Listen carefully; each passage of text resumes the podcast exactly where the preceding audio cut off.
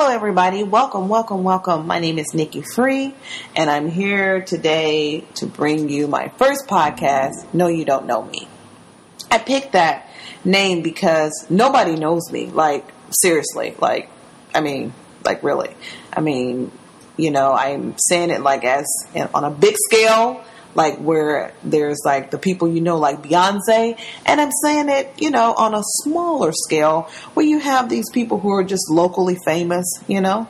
I'm not any of those things, but I am here today because I have something to say. I want to start the day off with Kate Spade. I'm not even going to try to pretend like I knew Kate Spade. I didn't know who it was, you know, like when I first heard this story drop. However, what she brought um, to light with her death is the stigma that is still here, you know, when it comes to mental illness. Um, some I was looking at the news and they were saying something about her sister or somebody allegedly said that she you know had battled with you know mental illness but she didn't want to tell anybody the point is this is oh my gosh this you know depression it, it doesn't discriminate. I mean, it doesn't matter your how how much money you have. It doesn't matter your race, your color, your creed, whatever, religion, sexual orientation. I'm just trying to name everything I can think of. Okay, I'm overdoing it. But anyway, the point is, it doesn't matter. People suffer from depression. And as you can see, this woman has so much money. Because for me, you know, I, I mean, I definitely have suffered from depression, but most of it the depression I've had, I mean, I just feel like if I had like a million or two, you know, I, I don't know. I feel like I would have been all right. But as you can see, no, money can't help. You know, like when you're depressed, money is not going to get you out of it. So it is something where you need help. You need help. And there's nothing to be ashamed about. You know, it's just so sad that there are so many small minded people that make you feel like you should be ashamed of you know being mentally ill. Like you asked for it. Like you went out and caught mental illness you know or something you know like you went out and you know somehow contracted this by some reckless behavior you were doing. It's that's not the case. And it's really sad that in this day and age we're still having to deal with this stigma. It, it, it really sucks and I just want to say, you know, if nothing else, you know, for you people out there who are fortunate enough to not have dealt with mental illness, just at least be there. If you have a loved one or a friend or what have you that's dealing with this, I mean, you can be there. Um, it doesn't cost anything not to judge anybody. That's the main thing. Just be there, don't judge. And if they need help, if there's something you can do to help them, get them some help. But get involved because you know the thing that we have to remember everybody wants to be PC and everybody wants to be like, well, I just didn't, I wasn't sure. But one thing's for certain once someone kills themselves, there's no bringing them back. Now, five days ago, if you would have tried to get involved and you would have happened to help, then that would have been a great thing. But right now, you know, after they're dead, there's nothing. There's nothing you can do. So my point to all of this is people, let's try to help people when they're actually alive as opposed to when they die like, oh, I didn't realize she was really that sad. If someone gives you a symptom or if someone seems as if though they're depressed, you need to find some kind of way to help them if you can. Um, and if not, I mean, maybe you have another family member or another friend or something where you guys can softly go in. I mean, you know each individual. Some people are open to certain things and some people aren't. But, you know, if you are close to someone, you know, a family member or a close friend or whatever, if it's someone that, that's close to you in life, I would think that you would want to do whatever it took to make sure that that person didn't end up six feet under. People who are depressed, they don't feel loved. That's that's the issue. They don't feel loved. They feel um, you know, like there's nobody there and you could be loving them. They could have millions of people loving them. It wouldn't matter because of the fact that they're depressed and they don't feel that love. They don't feel it. They feel worthless. They feel hopeless. They feel helpless. So you have to keep all that in mind and understand that it's an illness and they need help. Uh, anyways, moving right along to, you know, just something that bothers me um, too. And this is like uh, on these goddamn corporate jobs when they tell you that they have a fucking open door policy, and you have a prob a real problem, you know, with your with you know management or whatever, and you go to them and they treat you like you did something wrong, you know.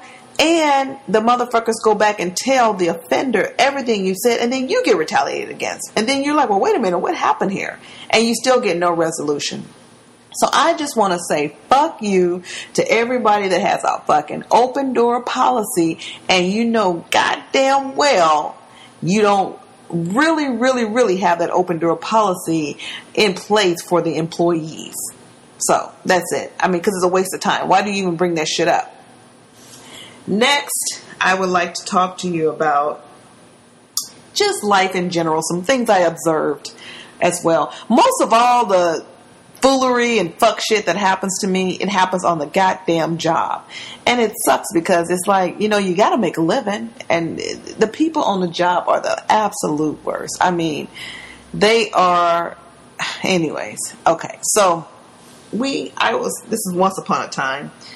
Uh, I was working at this uh, place, small office, and this lady comes in and she, uh, you know, she's dressed, you know, in I guess what society would call a masculine way. She had a short haircut, she had like a suit on, and what have you.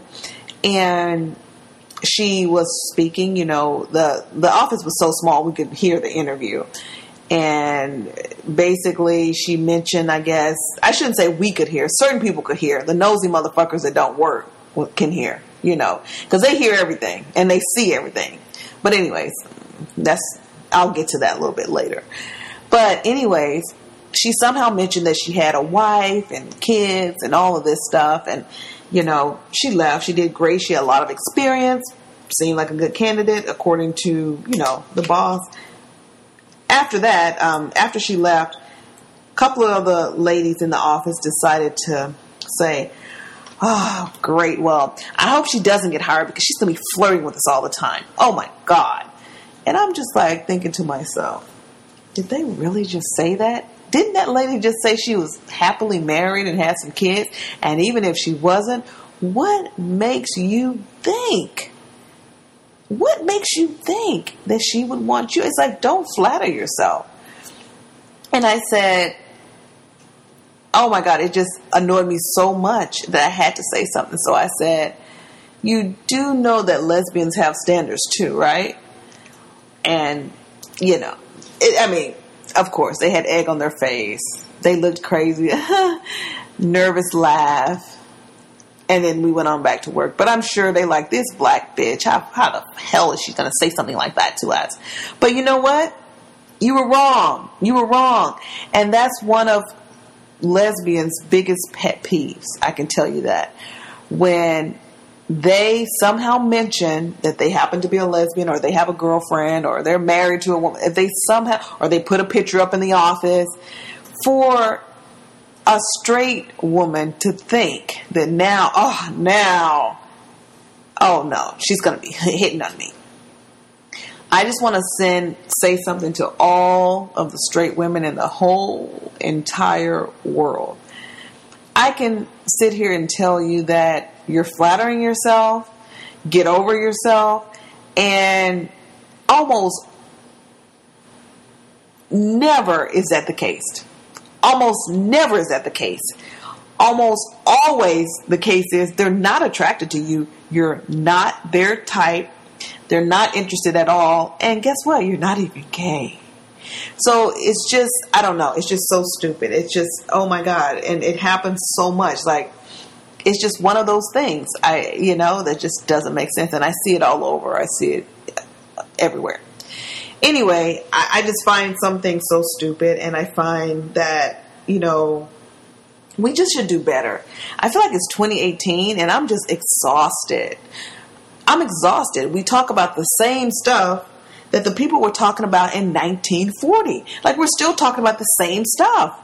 Why? Why? Why? And I feel like, I honestly feel like for black people, we, you know, it's not progressing. Like this whole thing with everyone being racist against us, I feel like we're regressing. I feel like we're worse off than we were in the 90s. I just feel like people are just coming for us now because we have a president in office that is also also, you know, exhibits racist behavior, also doesn't give a damn about blacks, you know. So it's like now people are coming out of the woodwork and they're being racist and they're just, you know, looking at you. The whole world is fucking batshit crazy. And my thing is, my whole thing is with this whole racism thing, it's as if we said, I want black skin or I want brown skin or I want yellow skin or I want, um, you know, all the different colors of skin that black people come in no one asks for anything at all. It's like we were born this way. We're beautiful. We're strong. We're just trying to live our fucking lives. That's it. We're just trying to live. And I don't even know. We can't do anything. I mean, we can't do anything. When I watch the news and I daily, I'm like, oh my God, another one? You know, another one. Another one? It's just shocking. Starbucks. Oh, they got their, oh, what's that restaurant? Houston's. Oh my God. You know, it's just like, what? I mean, what is it going to take? And it's so blatant. And, and what kills me is the white people that say, why do they keep bringing up race? Why do they make it about race all the time? And it's just like, oh my God, we want nothing more than all this racism and all this separation and all of this us clearly being treated very differently um, in a very bad way. We want all that to go away. We we just you know we just want to live in this goddamn world peacefully and be left the hell alone. We're tired of being dragged up out of restaurants. Um, we're tired of just being treated like trash. We're just tired. So all we want, you know, how about this? How about this?